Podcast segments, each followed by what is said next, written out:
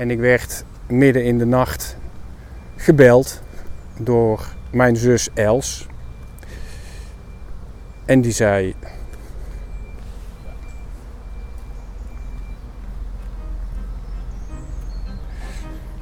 Het is weer zover.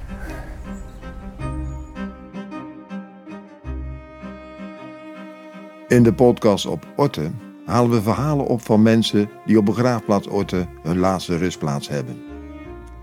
Elke aflevering presenteren wij een nieuwe gast die een bijzonder verhaal vertelt over een overledene. In deze podcast willen wij de mens die voortleeft nadat iemand ontvallen is, een stem geven. En met verhalen de begraafplaats wat meer ontsluiten. Laten we beginnen bij het einde. Maak kennis met Gerton Heijnen, 62 jaar. Eh, geboren en getogen in Den Bosch, op andere plekken gewoond in, eh, in Nederland en sinds een aantal jaar woon ik weer in Den Bosch. Wat doen we hier, Gerton, op Orte? Ehm, ja, dit is de begraafplaats Orte. Dus ehm, we gaan op zoek naar eh, wat begraafplaatsen van mijn familie. Omschrijf eens waar we lopen. We lopen nu in een van de centrale lanen van het kerkhof. En wij komen mannen met bladblazers en grasmaaimachines tegen. En er worden ook eh, delen van het kerkhof eh, omgebouwd tot natuurbegraafplaats. Dus er is veel leven op het kerkhof. Stoort dat jou als jij hier het graf van je broer of zus gaat bezoeken? Nee, nee, nee. Eh, Nee, ik, ik, ik vind een kerkhof ja, is ook een ontmoetingsplaats. En het is juist wel mooi wanneer daar ook eh, ja, letterlijk en figuurlijk leven is, eh, is te zien. Nee, ik stoor me niet aan, eh, aan activiteiten hier. Zeker niet. Komt dat omdat je dan andere gedachten hebt? Als je hier bent? Nee, dat heb ik niet. Ik, ben, ik moet heel eerlijk zeggen dat ik ook niet een hele fre- frequente bezoeker ben van, eh, van eh, de graven van mijn familieleden. De laatste tijd is dat, is dat weer wat eh, toegenomen. Meestal omdat er een aanleiding is om, om naar een kerkhof te gaan. Maar als ik bij de graven van mijn familieleden sta, voel ik niet per se een nog grotere connectie met ze. Ze zitten voldoende in mijn hoofd. Daar heb ik niet per se kerkhof voor nodig. Dit is het verhaal van Gerton. Een man in wiens leven de dood een macabere rol speelde. Deze hebben hem gevormd.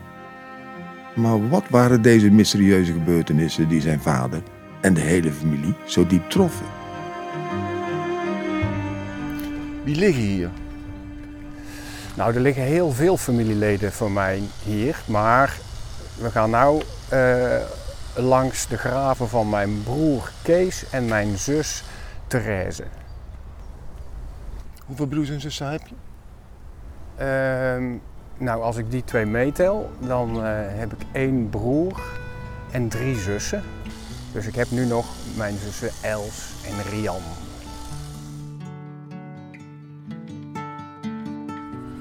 Wat deden je ouders? Mijn vader eh, was eh, in Den Bosch directeur van een eh, gemeentelijke dienst. Van de sport en de lichamelijke opvoeding. En mijn moeder was een, een huisvrouw, maar daar doe ik er heel erg mee tekort. Omdat die, het was een hele geëmancipeerde vrouw. Zeker voor haar leeftijd.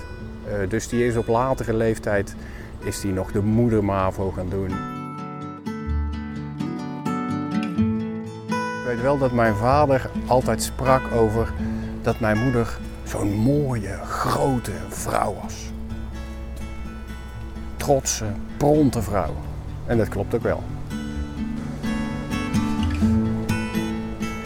En mijn moeder zag in mijn vader, denk ik, ook wel een eh, slimme, ambitieuze eh, jongen. Die, eh, nou, die het misschien wel ging maken. Daar had ze wel respect voor. En mijn vader die, eh, ja, die, heeft, die had ook een bewonderenswaardige veerkracht. En aan het eind van zijn leven zei hij op een onbewaakt moment van...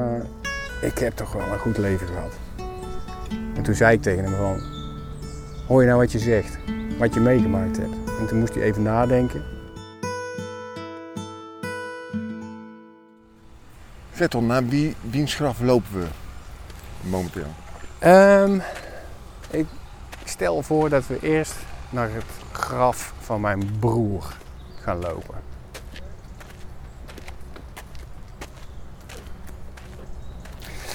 Mijn broer, uh, mijn broer was uh, eh, 11 jaar ouder dan ik.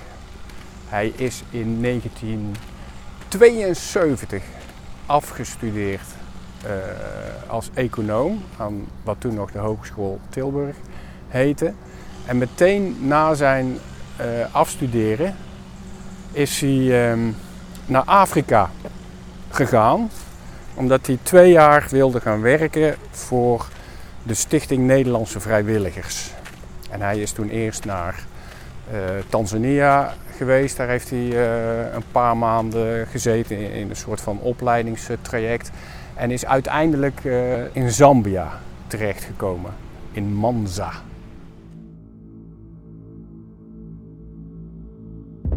Mijn broer is bij een verkeersongeluk in Afrika, Zambia, om het leven gekomen. Hoe oud was jouw broer toen? 25. Jij bent jonger, hoe oud was jij? Ik was 13. Dus ik was alleen met mijn ouders uh, in Spanje. Uh, er waren ook vrienden van mijn ouders uh, in datzelfde vakantiecomplex. En midden in de nacht werd ik door mijn vader wakker gemaakt. En die zei, er is iets ergs gebeurd. Kees heeft een ongeluk gehad en het ziet er niet goed uit. Dus hij zei niet tegen mij dat hij was overleden, terwijl hij dat wel al wist. Dus ik werd wakker gemaakt, kwam in de huiskamer waar mijn moeder was, verdrietig. De vrienden van mijn vader en moeder, die het nieuws dus uh, waren komen vertellen. Toen hebben ze mij in een ander kamertje nog neergelegd uh, om daar uh, te gaan slapen. En de volgende ochtend, toen zijn we met z'n drieën teruggegaan naar Nederland.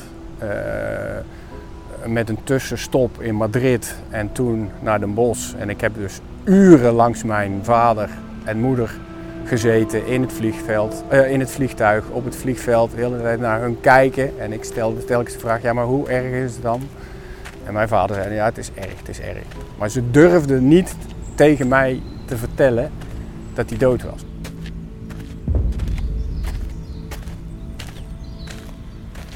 Ja, was wel. Dat was wel echt een oudere broer van mij. Ja, ja elke keer. Hè, dus hij studeerde in Tilburg. Elk weekend als hij terugkwam, verheugde ik me op zijn, uh, op zijn komst. Dan nam hij altijd de Mars of Snickers voor me mee. Ja, was wel echt mijn oudere broer.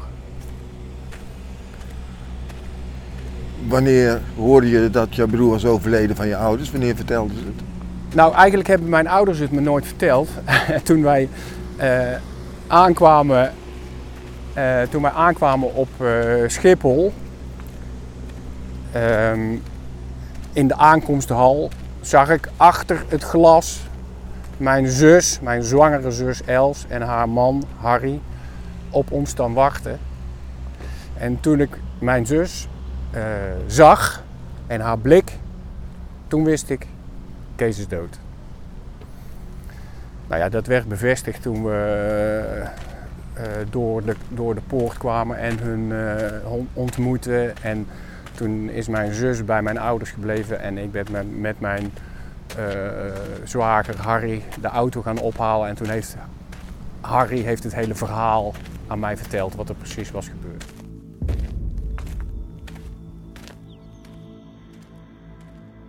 Ja, het was op dat moment een bevestiging van iets wat ik eigenlijk al wel voelde aankomen. Maar ja, dat was, ja, dat was onvoorstelbaar en ja, groot verdriet. Niet snappen dat dat kon gebeuren. En je moet je ook bedenken, ik was 13 en ik had hem al anderhalf jaar niet gezien, omdat hij al anderhalf jaar in, uh, in Afrika woonde. En ik heb me altijd in die tijd zo verheugd op het moment dat hij terug zou komen.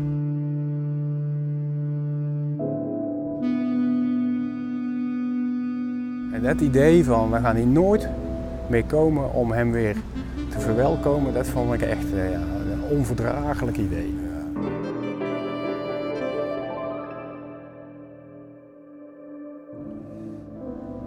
Heel, heel intens.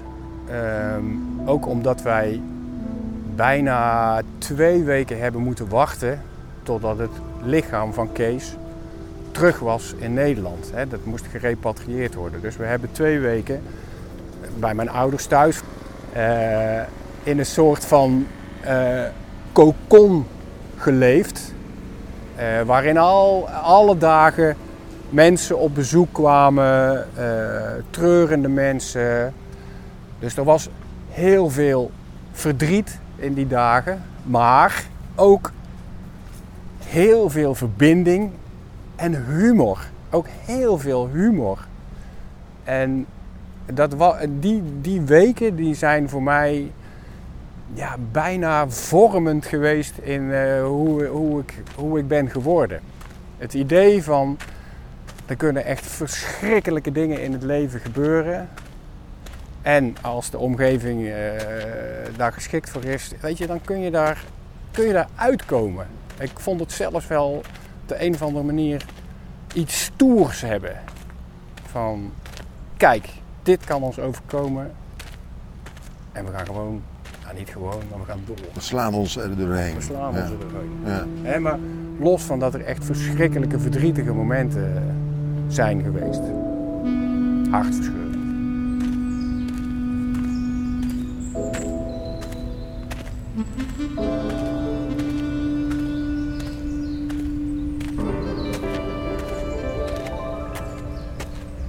Dit het graf waar we ja, Ja, ja, dit is het graf. En uh, wat je ziet is een, uh, een staande uh, rode steen. En dat rood, dat weerspiegelt of dat, dat, dat is een verwijzing naar de rode Afrikaanse grond van Zambia. En het is een ruwe steen aan de achterkant en een gladde steen aan de voorkant. En wij maken altijd een beetje een grapje, want als je, als je een beetje afstand neemt, dan zie je dat het graf van Kees een klein beetje hoger ligt dan dat van de buren. En dat komt omdat hij, toen hij werd gerepatrieerd vanuit Afrika, in een lode kist uh, is terechtgekomen. Dus daar waar andere graven verzakken omdat de, de, de, de kisten beginnen te vermolmen, ligt hij hier nog steeds in een, uh, een lode kist. En um, ja, wij hebben altijd toen gehoopt dat, um, dat we Kees nog konden zien. Maar dat mocht niet, werd toen gezegd. die, die kist die was verzegeld en uh, we hebben Kees uh, niet meer kunnen zien. In ieder geval tot groot, groot, groot, groot verdriet van, uh, van mijn moeder.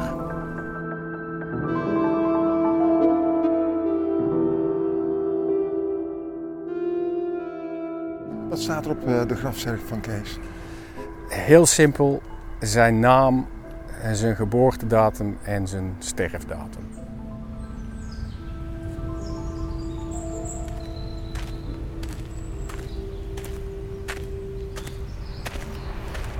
Vertel eens wat over je zus. Mijn zus was um, een verhalenvertelster. Die heeft allerlei uh, activiteiten gedaan, allerlei banen gehad in het, uh, noem het maar even, sociaal, sociaal-cultureel werk. Maar heeft op een gegeven moment uh, alles terzijde gaan schuiven en is verhalenvertelster geworden.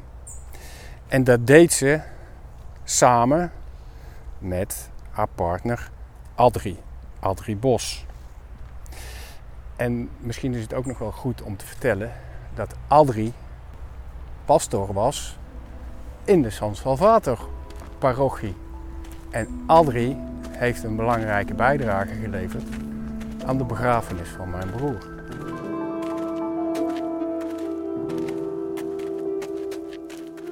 En dat was het moment waarop Tres en Adrie elkaar hebben ontmoet. Nou ja, dat contact tussen uh, Tres en Adrie, ik vertel even de korte versie van het verhaal, leidde er uiteindelijk toe dat Adrie is uitgetreden en is getrouwd met Tres en drie zonen hebben gekregen.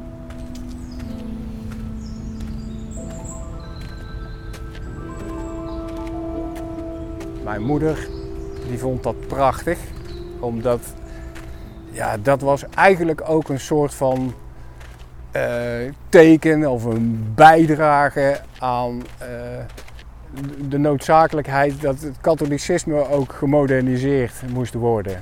Dus mijn moeder die vond dat, uh, die vond dat fantastisch. Therese stierf uh, 36 jaar later dan Kees, heb ik ja. begrepen. Ja. Toch zijn deze twee sterfgevallen met elkaar verbonden. Ja. Kun je dat uitleggen hoe? Nou, heel simpel. Uh, Therese is ook in Zambia verongelukt.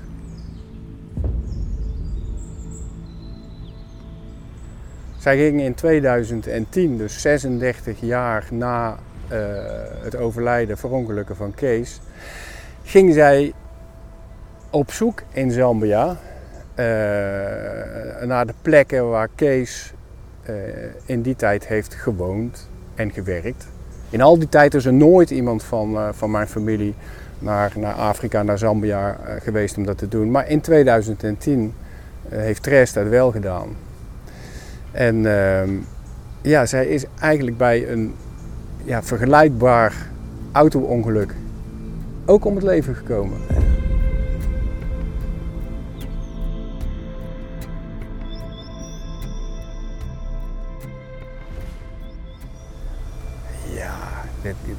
Ja, daar zijn bijna geen woorden voor. Ik was toen weer op vakantie, net als in 1974 toen uh, in, in 2010 was ik met mijn, uh, mijn vrouw Marie-José op vakantie. En wij waren in Vietnam. En ik werd midden in de nacht gebeld door mijn zus Els. En die zei: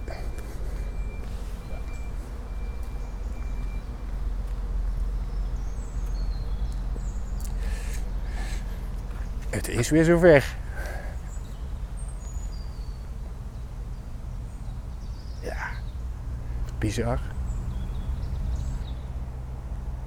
Iedereen was daardoor verbijsterd. Hoe kan dit? Zoiets bedenk je niet. Het kreeg ook gewoon aandacht in de media. Van, uh, kijk hier, wat een verhaal. Hoe bizar het is. Groot interview of een groot artikel in, in het dagblad Trouw bijvoorbeeld, pagina groot, over Tres als verhalenverteller, vertelster, die zelf een verhaal was geworden.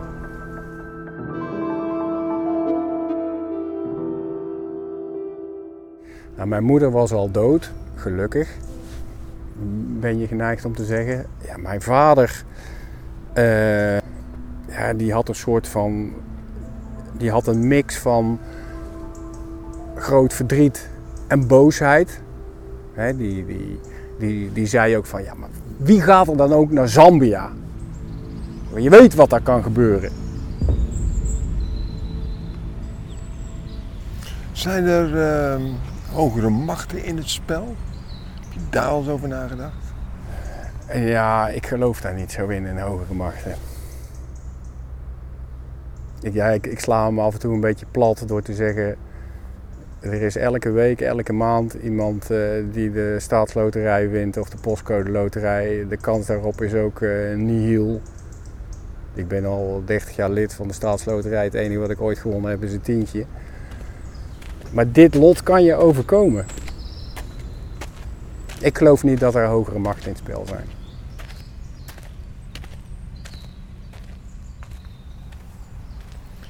Gerton, we staan hier eh, bij het graf van uh, Therese, je zus. Omschrijf het eens. Ja, dit is een liggende steen. Ehm, maar je ziet dat het eh, dezelfde kleur heeft als eh, het graf van Kees. Hè, verwijzend naar de eh, rode Afrikaanse grond. en in de steen staat de tekst gegaan voor goed, voor goed gegaan. dus dat is een hele mooie tekst. En haar ehm, geboorte stad, Den Bosch, staat erop. En Zambia als sterfplek. Dat is 11 maart 1952 en 3 augustus 2010. En deze steen is mede ontworpen door uh, mijn vrouw, Marie-José. En wat je ziet is dat er eigenlijk een hele kleine opstaande rand is. Dus wanneer de steen schoon is en je doet daar water in, dan, dan zie je dat uh, de hemel in de grafsteen wordt weerspiegeld. Misschien ligt hier wel een borsteltje, meestal hierachter.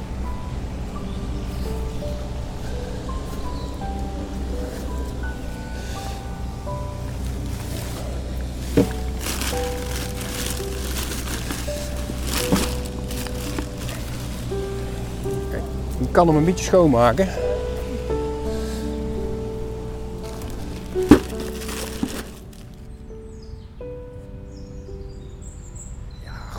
diep verdriet. Echt diep verdriet. En uh, het leidt er ook toe dat binnen ja, een gezin veranderen, uh, rollen en patronen veranderen ook weer. Op wat voor manier?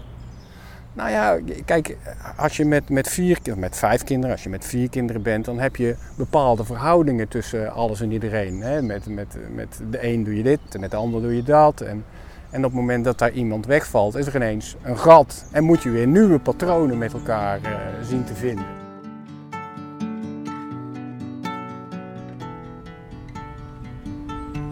Het doet altijd iets met een familie, met, eh, met een systeem. Zo'n, noem het maar interventie, dat klinkt een beetje, een beetje abstract, maar het doet altijd iets met verhoudingen. En verhoudingen die komen ook weer ter sprake van wat voor gezin zijn wij en wat betekent dit voor ons en hoe gaan we, dit, hoe gaan we hiermee verder. En uh, gesprekken over de jeugd, die komen dan weer aan de orde. Op het moment dat je het over het leven van uh, Therese gaat hebben, komt jouw eigen leven of dat van de zussen komt ook aan bod. Dus het, heeft, het doet altijd iets met, met een familie en ja, ingrijpend. Het wordt nooit meer hetzelfde. Nee, het wordt nooit meer hetzelfde. Nee. Is iemand nog terug geweest van een familie op de plaats en de plek des onheils in Zambia? Daar staat een, eh, een, een groot verbod op in de familie. ik denk niet dat iemand zich nog aan dat bijna cynische avontuur uh, gaat onderwerpen. Dat denk ik niet.